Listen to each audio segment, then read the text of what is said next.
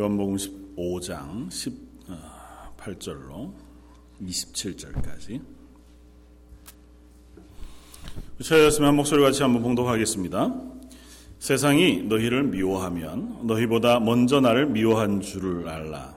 너희가 세상에 속하였으면 세상이 자기의 것을 사랑할 것이나 너희는 세상에 속한 자가 아니요 도리어 내가 너희를 세상에서 택하였기 때문에 세상이 너희를 미워하느니라.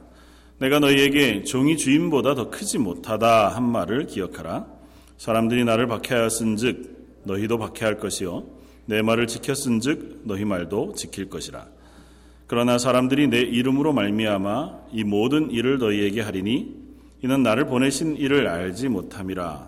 내가 와서 그들에게 말하지 아니하였더라면 죄가 없었으려니와 지금은 그 죄를 핑계할 수 없으리라. 나를 미워하는 자는 또 내 아버지를 미워하느니라. 내가 아무도 못한 일을 그들 중에 하지 아니하였더라면 그들에게 죄가 없었으려니와 지금은 그들이 나와 내 아버지를 보았고 또 미워하였도다. 그러나 이는 그들의 율법에 기록된 바 그들이 이유 없이 나를 미워하였다 한 말을 응하게 하려 함이라. 내가 아버지께로부터 너희에게 보낼 보혜사 곧 아버지께로부터 나오시는 진리의 성령이 오실 때에 그가 나를 증언하실 것이요 너희도 처음부터 나와 함께 있었으므로 증언하느니라. 아멘. 저희는 계속해서 예수님께서 잡히시던 어, 그날 저녁에 제자들과 만찬을 하시고 어, 그 만찬 석상에서 제자들을 위하여 어, 권면하시고 또 그들에게 말씀하신 것들을 쭉 살펴보고 있습니다.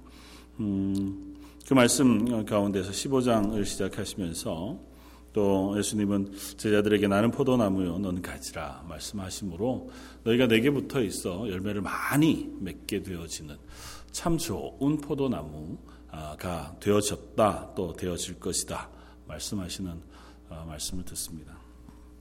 오늘 본문은 그 이어서 우리가 하나님 앞으로 열매 맺는 그리스도인으로 부르심을 받고 그 은혜 가운데서 자라가는 동안 우리에게 있어져야 할 열매 중에 특정 지어서 말씀하신 것이 서로 사랑한다고 하는 특징이었습니다.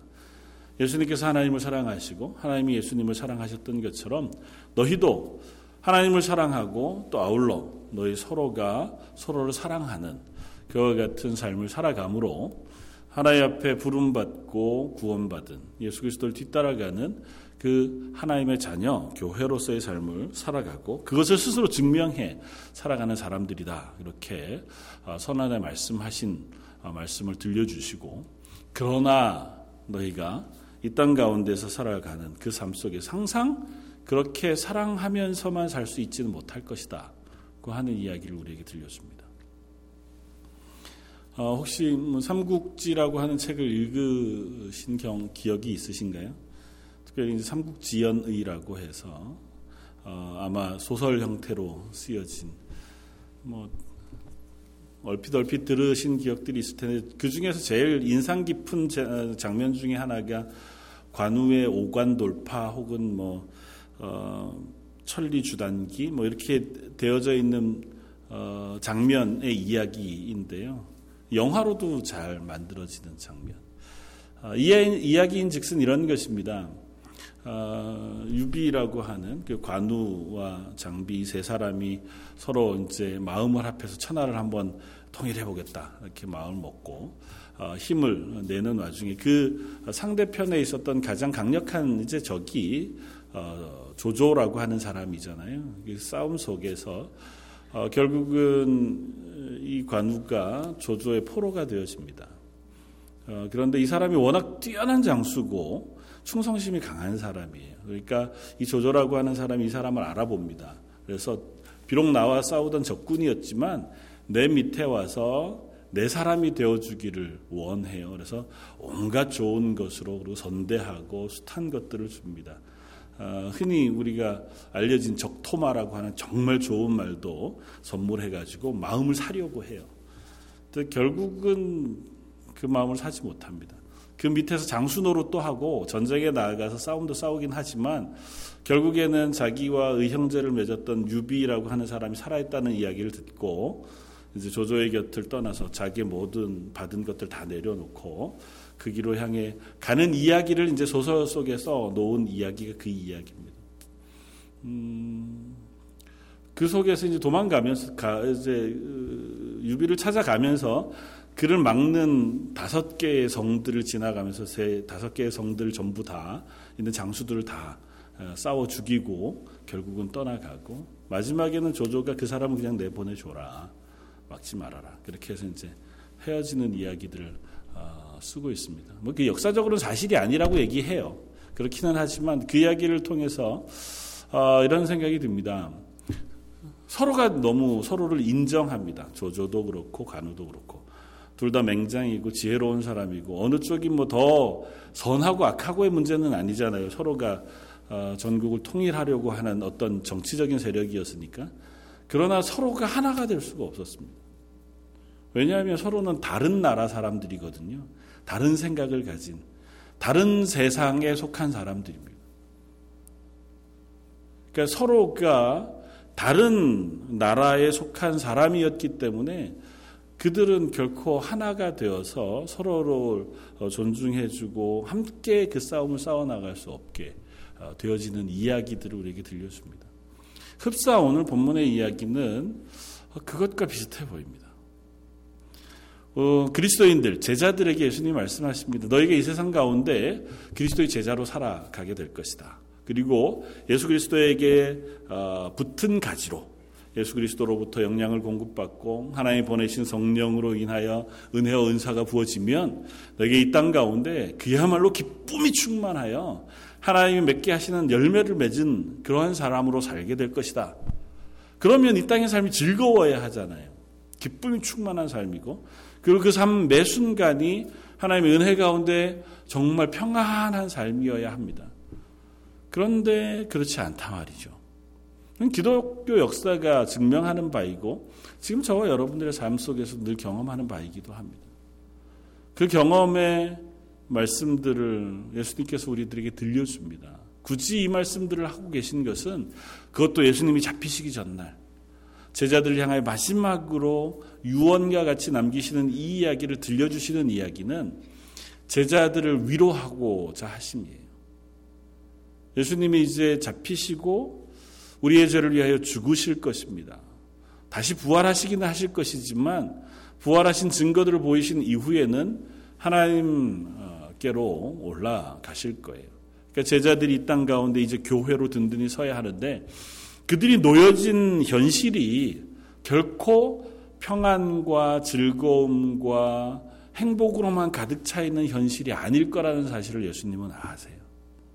그래서 그들에게 너희가 그와 같은 자리에 놓인다 할지라도 두려워하거나 걱정하거나 그것으로 인하여 좌절하지 말 것을 말씀하시고 계신 장면이 오늘 본문의 장면입니다. 이렇게 시작하십니다. 세상이 너희를 미워하면 너희보다 먼저 나를 미워한 줄 알아라. 너희가 세상에 속하였다면 세상이 자기의 것을 사랑할 것이나 너희는 세상에 속한 자가 아니요 도리어 내가 너희를 세상에서 택하였기 때문에 세상이 너희를 미워하느니라. 야, 너희가 내가 하나님 나라 가고 나서 내 뒤를 따라서 이 땅 가운데 그리스도인으로 살게 될 때에 필경은 너희가 세상으로부터 미움을 당하게 될 것이다. 그때에 그것 때문에 놀라지 말아라. 그때가 되거든 먼저 너희가 생각할 것은 이 세상이 너희를 미워하기 전에 먼저 예수님을 미워했다고 하는 사실을 너희가 기억해라. 그리고 너희가 이 세상에 속해 있지 않기 때문에 세상이 너희를 미워하는 것이 당연하다. 너희가 세상으로부터 예수님의 건지심을 받고 택하심을 받아 이제 하나님에게 속한 바 되었기 때문에 이 세상이 너희를 미워하는 것은 너무도 당연하다는 사실을 너희가 기억해라. 그러니까 미리 이 말씀을 해주고 계시는 거예요. 제자들이 혹은 저와 여러분들이 그리스도인 되고 그리스도인으로 살아가고자 할 때에 이 세상, 이 세상 가운데에서 결코 세상으로부터 환영받지 못할 것이다. 고 말씀하세요. 뭐, 교회 역사 가운데 우리는 얼마든지 그런 이야기들을 읽어볼 수 있습니다. 초대 교회가 그래 했습니다. 사도행전 안에서도 이미 스테반 집사님이 순교했고 이후에 어, 야고보 사도가 또 이후에 열두 제자 가운데 어, 가론 유다를 제외한 그리고 새로 어, 사도가 된 마띠아를 포함하여 그 12명 가운데 단 한 명 사도 요한을 제외하고는 다 순교했습니다. 어떤 사람은 십자가를 거꾸로 지고 죽임을 당했고 어떤 사람은 칼로 목을 베임을 당해 죽었고 어떤 사람은 온몸의 껍, 어, 껍질이 다 벗겨진 채로 고문을 당하다가 죽은 사도가 있는가 하면 끓는 기름 속에 던져져서 죽임을 당한 사람도 있고 숱하게 돌을 맞아서 순교한 이들도 있고 톱으로 그 몸을 썰어서 죽임을 당한 이들도 있었습니다. 초대교회 많은 성도들이 순교의 피를 이 땅에 뿌렸습니다. 단지 예수 그리스도를 믿는다는 이유 하나 때문에 그들은 사자의 먹이가 되기도 했고 산채로 불태워지기도 했습니다. 태어날 때부터 죽을 때까지 단 한 번 햇볕도 보지 못한 카타콤이라고 하는 지하 동굴에서 자기의 신앙을 지키면서 살았고 죽어간 이들 우리가 봅니다. 종교개혁 당시에 숱한 이들이 동일하게 화형을 당하기도 하고 사회로부터 매장당하기도 하고 쫓겨나서 죽임을 당하기도 했습니다. 공산권 국가에 그리스도를 믿는다는 이유 하나 때문에 강제 수용소에 혹은 강제 노역에 던져지기도 하고 그들이 그저 아무 먹을 것 없는 것에 버려져 죽음을 당하게 되어지기도 한 사실을 우리는 얼마든지 봅니다. 지금 저와 여러분들의 사는 삶 속에서는 그와 같은 극단적인 미움, 박해는 없다 할지라도 교회는 결코 이 세상 가운데 환영받는 어, 존재는 아닙니다. 사실은 교회가 이 세상 가운데 악한 일을 하지 않습니다. 한번 생각해 보세요. 초대교회 때부터 교회가 이 세상을 향해서 세상에 반하여 행동한 것들이 별로 없어요. 그러니까 국가를 전복시키기 위해서 뭔가 애를 썼다거나 사회를 어지럽히기 위해서 자기만의 집단적인 세력을 가지고 사회에 해악을 끼쳤다거나 도덕적으로 윤리적으로 굉장히 문란한 일들을 일으켜서 사회가 점점 악해가는데 일조했다거나 그런 게 없잖아요. 좀 연약하기는 해도 교회는 가능하면 사회에 유익이 되는 방향으로 살려고 애썼습니다. 정직하려고 애썼고 거룩하려고 애썼고 죄를 삶 속에서 벗겨내기 위해서 애썼습니다. 그렇잖아요. 그런데도 세상은 교회를 핍박했습니다. 교회를 거절했고 미워했습니다. 그러니까 지금 저와 여러분들이 당하는 어떤 세상으로부터의 조롱 혹은 현대 사회, 특별히 이 서구 사회나 한국 교회에서 당하는 미움들 이런 것들은 어, 일면 많은 부분 교회인 우리들의 실수로 당하게 되어지는 고난들이 오히려 많은 것이 사실이에요. 우리가 교회로서 바로 서 있지 못하기 때문에 혹은 교회로서 거룩하지 못하기 때문에 당하는 조롱들이 많기도 하지만 그러나 분명히 기억할 것은 교회가 교회로서의 모습을 정말 잘 갖추고 있으면 그러면 이 세상이 교회를 조롱하지 않고 교회를 존경할 것이냐? 아니요, 결코 그렇지 않습니다. 우리가 윤리적으로 혹은 연약하기 때문에 우리의 죄악된 모습 때문에 세상으로부터 고난당하고 박해당하는 일들도 있지만 우리가 아무리 하나님 앞에서 거룩하고 신실하고 온전하고 우리 스스로를 낮추어 세상 가운데 빛된 삶을 살려고 애쓴다고 해도 세상은 우리를 받아들이지 않을 겁니다. 그것이 예수님이 우리에게 말씀해 주시는 바예요.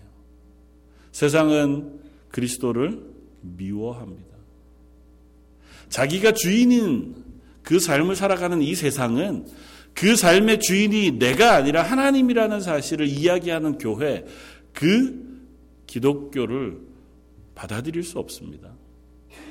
우리의 삶이 하나님의 손 아래에 있고 그 하나님의 말씀에 순종해야 하며 그 하나님 우리의 생사 화복을 주관하신다고 하는 믿음의 고백을 그들은 받아들이고자 하지 않습니다.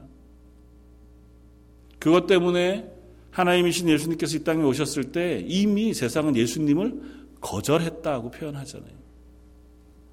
빛이신 예수님께서 어둠 가운데 비쳤을 때에 그들의 죄가 적나라하게 드러나는 것으로 인하여 오히려 빛 대신 예수 그리스도를 죽이려고 혈안이 되어 있었던 것이 세상이라는 거죠. 다른 말로 이야기하면 교회가 교회다우면 교회다울수록 세상으로부터 고립될 수밖에 없는 결과를 초래하게 될 것이기도 하다는 사실 우리는 기억해야 합니다.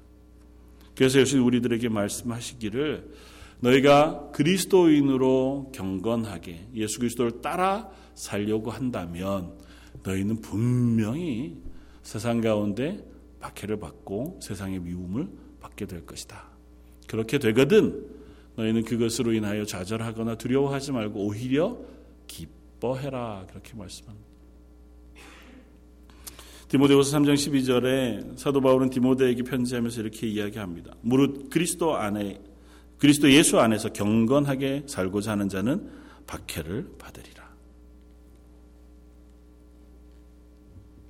고린도서 1장 7절에 사도 바울은 또 이렇게 우리들에게 이야기합니다. 너희를 위한 우리의 소망이 견고함은 너희가 고난에 참여하는 자가 된 것 같이 위로에도 그러할 줄을 땅 가운데 그리스도인으로 살아가는 것이 세상 가운데 고난을 당하는 혹은 세상의 미움을 당하는 일인 줄 알지만 그러나 그것으로 끝나지 않는 것을 너희가 알았으면 좋겠다. 세상은 너희를 미워할지라도 하나님은 너희를 사랑하시고 너희를 위로하시는 하나님이신 것을 기억해라. 오늘 예수님의 말씀의 핵심은 그것입니다. 너희가 세상 가운데 거하지만 그 세상이 너희를 향하여 선대하지 않고 너희를 좋아하지 않고 너희를 기뻐하지 않는다 할지라도 너에게 닥치는 것이 어려움이고 환란이고 혹은 조롱이고 비난이라 할지라도 그러나 그것으로 인하여 낙심하지 말아라. 세상은 너희를 조롱할지라도 그것이 예수님이 당하셨다는 사실을 먼저 기억한다면 아 내가 예수님의 뒤를 따르는 그리스도인이 맞구나 하고 하는 자기 확인의 기회로 삼아라. 그래서 이 말씀을 통해서 우리들에게 주시는 위로는 이것입니다. 하나는 예수님께서 이 핍박을 먼저 받으셨다는 것입니다. 예수님께서 먼저 세상으로부터 미움을 받으셨다는 것입니다. 오늘 본문에서 계속해서 이야기하는 것입니다. 20절 내가 너에게 종이 주인보다 더 크지 못하다 한 말을 기억해라. 사람들이 나를 박해하였은즉 너희도 박해할 것이다. 그러니까 너희는 나를 따라오기 때문에 당연히 박해를 받는 것이다. 그러니까 너희가 박해를 받거든 내가 예수 그리스도를 잘 따라가고 있구나. 그렇게 생각하고 위로를 받으라는 것입니다. 무조건 우리가 오해하면 안 되죠. 그러나 그리스도인인 이유로 내가 예수 그리스도를 믿는다는 이유로 혹은 내가 하나님 살아계시다는 것을 고백한다는 이유로 우리에게 세상이 조롱하고 손가락질을 한다면 아, 기꺼이 감수해라. 예수님도 그러하셨다. 두 번째는 이 고난 혹은 핍박은 우리가 하나님의 자녀라는 사실을 증명해 주는 것이기도 하다. 우리가 하늘을 하늘의 보화를 소유하고 있다는 사실을 증명해 주는 것이니 기뻐하고 기뻐해라는 것입니다. 반대로 이렇게 얘기할 수 있겠죠. 우리가 세상을 살아가면서 세상 안에 평안하고 그 세상 안에 너무 딱 맞춘 옷처럼 어, 잘 살고 있다면 우리가 스스로 점검해 볼 필요가 있다는 거죠. 자주 말씀드리지만 그리스도인은 세상에 그야말로 딱 맞춘 옷처럼 살아갈 수 있는 존재들이 되지 않습니다. 세상은 기본적으로 하나님이 없는 세상이에요. 아무리 도덕적으로 윤리적으로 서로를 가르치고 그것을 추구한다 할지라도 세상을 살아가는 법칙은 하나님 없이 살아가는 세상이에요. 그 안에서 그리스도인으로 사는 것. 그것은 뭐 정직하냐 혹은 죄를 범하지 않느냐 그 문제를 떠나서 기본적으로 하나님이 살아계시다고 하는 것을 고백하고 그 하나님이 나의 삶의 주인이라는 사실을 고백하는 순간 세상과 분리될 수밖에 없다고. 세상은 그것을 인정하지 않습니다. 그것 인정하는 것을 우스워 생각합니다. 야, 그것 다 니들이 의지가 없고 다 혼자 잘잘살수 어, 있는 어, 그 힘이 없으니까 괜히 뭐 종교에 의지하고 뭐 하나님에게 의지하고 그러는 거지. 야, 너 혼자 잘 살려고 노력 열심히 해봐라. 그런 게 뭐 필요한가? 아니요, 우리는 이 세상에서 잘 살기 위해서 하나님을 의지하는 게 아닙니다. 하나님 우리에게 주신 하나님의 나라, 그리고 하나님 우리를 구원하신 구원의 은혜, 그리고 하나님의 살아계심이 명확한 사실이기 때문에 우리 그 사실을 믿고 붙잡고 그 말씀에 순종해 살아가는 사람들일 뿐이지 이 땅 가운데 내가 하나님을 붙잡음으로 얻어지는 무슨 결과 그것 때문에 우리가 하나님을 붙잡는 게 아니거든요. 그럼에도 불구하고 우리가 그 믿음을 가지고 살아가는 사람이라면 세상은 어쨌든 우리에게 불편할 수밖에 없습니다. 역으로 이야기한다면 세상에 미움을 받는 존재로서의 교회라고 하면 이렇게도 얘기할 수 있습니다. 세상을 미워하는 사람들이라고도 표현할 수 있습니다. 굳이 오늘 본문 가운데 예수님은 세상이라는 단어를 계속해서 반복해서 우리에게 들려줘요. 그러니까 세상, 세상은 사실은 하나님 만드신 거잖아요. 세상은 하나님이 만드신 하나님의 창조의 공간이 세상이에요. 그런데 여기에서 말씀하시는 세상, 그것은 하나님이 선하게 만드시고 통치하시는 그 창조의 공간으로서의 세상을 얘기하는 게 아니에요. 여기에서 말씀하시는 세상이 너희를 미워하고 할 때 그 세상은 예수님을 거절하고 예수님을 죽이고자 했던 세상을 이야기하는 겁니다. 그러니까 하나님의 나라와 반대되는 개념으로서의 세상이에요. 인간의 욕심으로 가득한 아직도 사단의 세력이 마귀가 그 공중권세 잡은 자가 주인이 되어 왕노릇하는 세상을 이야기하는 겁니다. 그러니까 뭐 자연, 뭐 우리가 살아가는 이 삶 모든 것 그것이 우리를 미워할 것이라는 것이 아니고요. 이 세상에 하나님을 거절하고 자기 욕심을 따라서 살아가려고 하는 이 세상의 법칙 혹은 세상의 세력 그것들이 필경은 우리를 거절할 것이고 미워할 것이고 반대할 것이라는 것입니다. 같은 의미에서 그렇다면 그리스도인은 그 세상을 미워하는 존재여야 한다. 고도 이야기할 수 있습니다. 세상 그러면 좀 너무 범위가 크죠? 그럼 이렇게 바꾸어서 이야기하면 조금 더 수월할 수 있을지 모릅니다. 그리스도인은 죄를 미워하는 사람이어야 합니다. 죄가 하나님을 거절하는 것, 하나님의 말씀을 인정하지 않는 것, 하나님의 뜻에 불순종하는 것이 죄라면 우리는 그 죄를 미워하는 사람이어야 합니다. 세상의 도덕적이고 윤리적인 죄도 역시 당연히 우리가 미워해야 할 것들이죠. 그러나 하나님의 말씀에 불순종하고자 하는 하나님의 말씀이 사실이 아니다. 하나님의 말씀은 이 세상을 살아가는 삶과는 별개의 것이다. 하나님의 말씀은 종교적인 것이어서 주일날 예배 드릴 때는 필요하지만 내가 일상을 살아가는 삶에는 하나님의 말씀은 전혀 득이 될 것이 없어. 고상한 말씀이기는 하고 참 좋은 자문의 말씀이기는 하지만 일상을 살아가는 방식에는 이거는 하등에 도움이 안 돼라고 하는 것도 죄라고요. 하나님의 말씀 우리의 삶을 관통하는 말씀이 분명합니다. 우리가 살고 있는 그 땅이 여전히 세상의 법칙이 좌우하는 세상 속이라 할지라도 우리가 그리스도인인 이상 우리는 그 세상의 법칙을 미워하고 하나님의 말씀을 붙잡아 그 말씀에 순종하는 존재로 살아가야 할 사람들인 거죠. 그 결코 그리스도인은 세상과 타협할 수 없습니다. 세상 속에 살아가지만 세상과는 다른 존재로 살아가는 사람들이 그리스도인이라는 사실을 예수님 말씀하고 계시는 거예요. 그리스도인들은 이 세상을 위하여 살아갑니다. 왜냐하면 하나님께서 우리를 이 세상에 보내신 이유가 그렇거든요.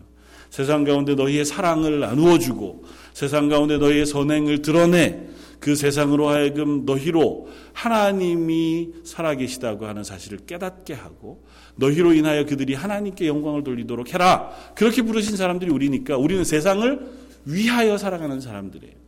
세상에 봉사하는 사람들이고 세상을 사랑하기 위하여 긍휼히 여기는 사람들이 분명합니다.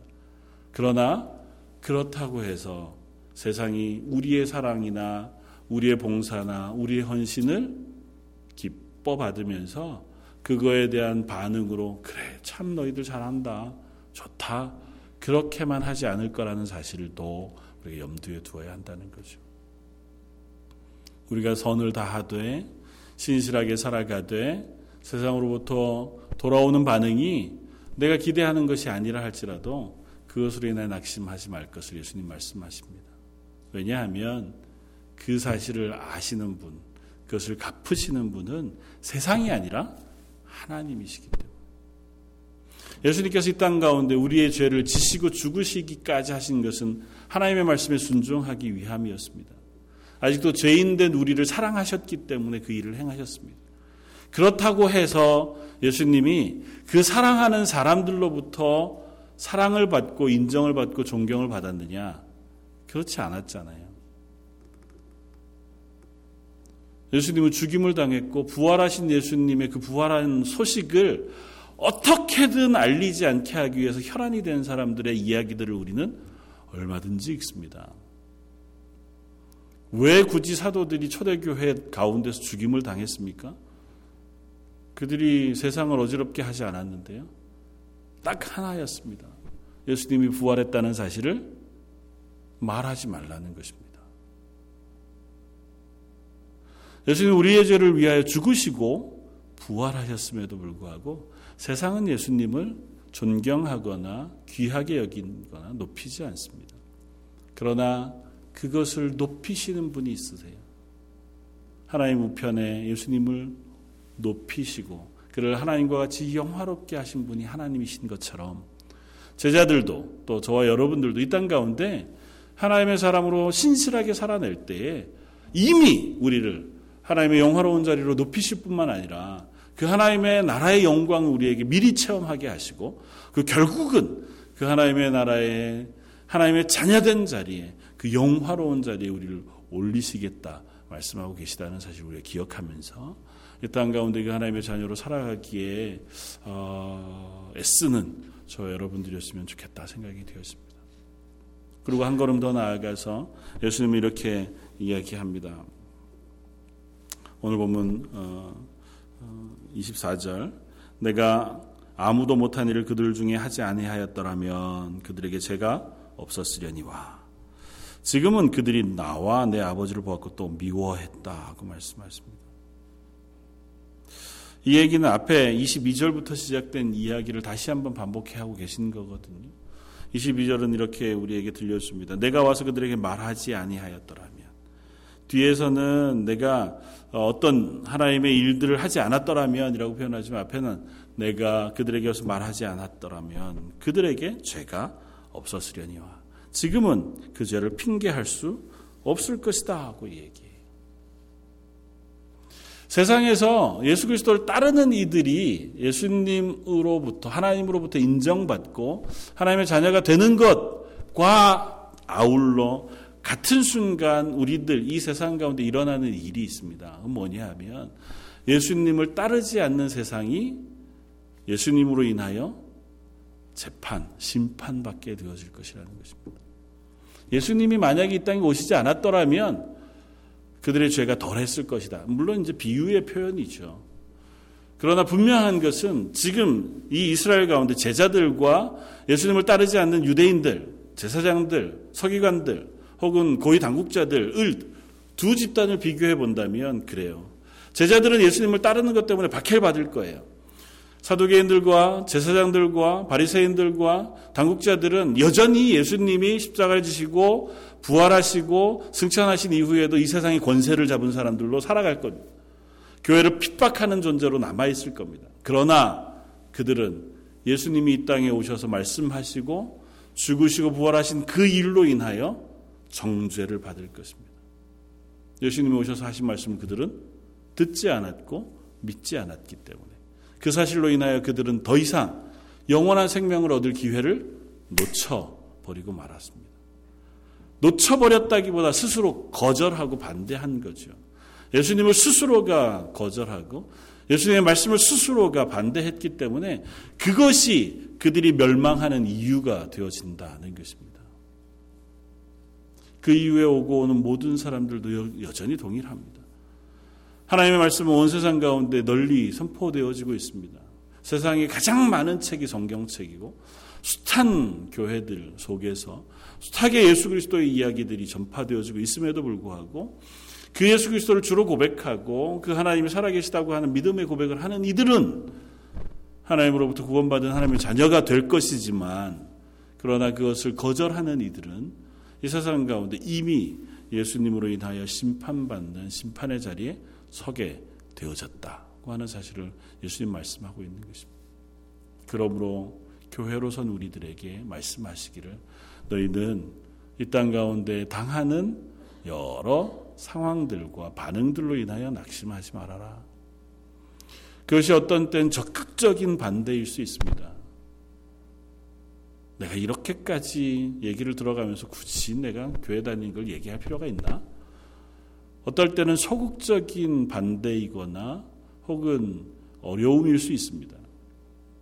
내가 조금만 이 사실을 내 마음속의 양심을 아니면 하나님 앞에서 내 믿음을 살짝만 가리면 좀 편안하게 갈 수 있는 숱한 일들이 얼마든지 있을 수 있습니다. 그럼에도 불구하고 하나님 우리를 하나님의 사람으로 부르신 줄 믿습니다. 그런 일을 당할 때 혹 넘어질지언정 그것으로 인하여 낙심하지 않는 저와 여러분들이었으면 좋겠습니다. 아, 내가 잘 가고 있구나. 마음속에 그런 갈등이 일어나시거든 하나님 앞에 감사하며 하나님의 도우심을 구할 수 있는 저와 여러분들이었으면 좋겠습니다.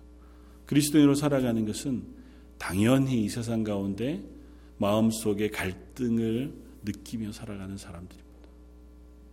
이 세상을 살아가고 있는 우리의 두 발을 디디고 이 땅을 살아가고 있는 그리스도인으로 마음 가운데 아무런 갈등이 없다는 것은 불가능합니다.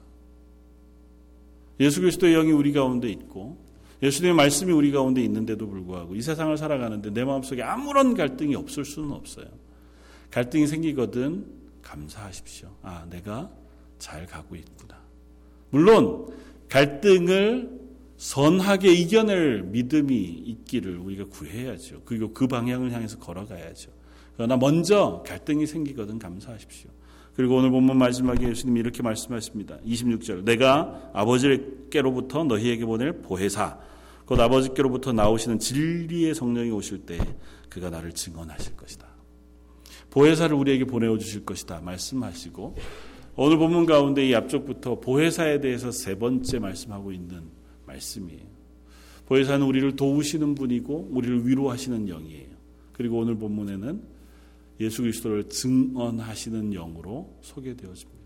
우리 속에 예수님 말씀을 깨닫게 하시고 위로하시고 격려하실 뿐만 아니라 우리에게 예수 그리스도를 증언하시는 영으로 와 계실 것이다 말씀하십니다. 우리가 그분의 도우심을 구하는 겁니다. 이땅 가운데 갈등을 느낄 때 또 내 갈 바를 명확히 알지 못하고 정하지 못할 때 하나님 제게 성령의 은혜를 부어 주십시오. 성령께서 제 속에 기억나게 하시고 깨닫게 하시고 확인하게 해 주십시오. 그리고 성령으로 인하여 내가 이 땅 가운데서 그리스도인임을 증언할 수 있도록 하나님 은혜를 베풀어 주십시오. 초대교회 숱한 사람들, 사도들이라고 해서 대단한 사람들이 아니었습니다. 우리가 잘 알고 있는 것처럼 그들은 어부였고 세리였고 혹은 각양의 삶을 살아가던 사람들에 불과했습니다. 초대교회의 숱한 사람들 대부분은 부자였고 권세 있는 사람들이기보다 세상 가운데서 가난하고 연약한 사람들이었던 것을 봅니다. 복음이 전파되어진 세계 곳곳에서 가장 먼저 복음을 받아들인 이들도 역시 가난하고 무식하고 연약했던 사람들이었던 것을 우리는 기억합니다.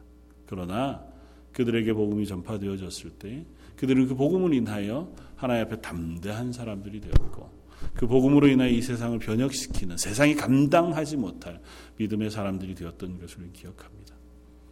2018년 저와 여러분들의 삶 속에 그와 같은 고백과 증거들이 일어나기를 주님의 이름으로 부탁해 드립니다.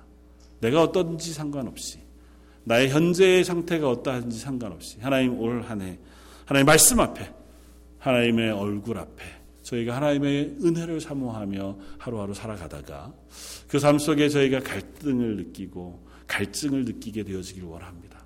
그리고 그때에 저희가 하나님의 은혜를 사모하고 성령의 도우심을 구함으로 이 땅 가운데 그리스도인으로 기꺼이 살아낼 수 있도록 저희를 붙잡아 주십시오. 그렇게 기도할 수 있는 저 여러분들 되시기를 주님의 이름으로 축원을 드립니다.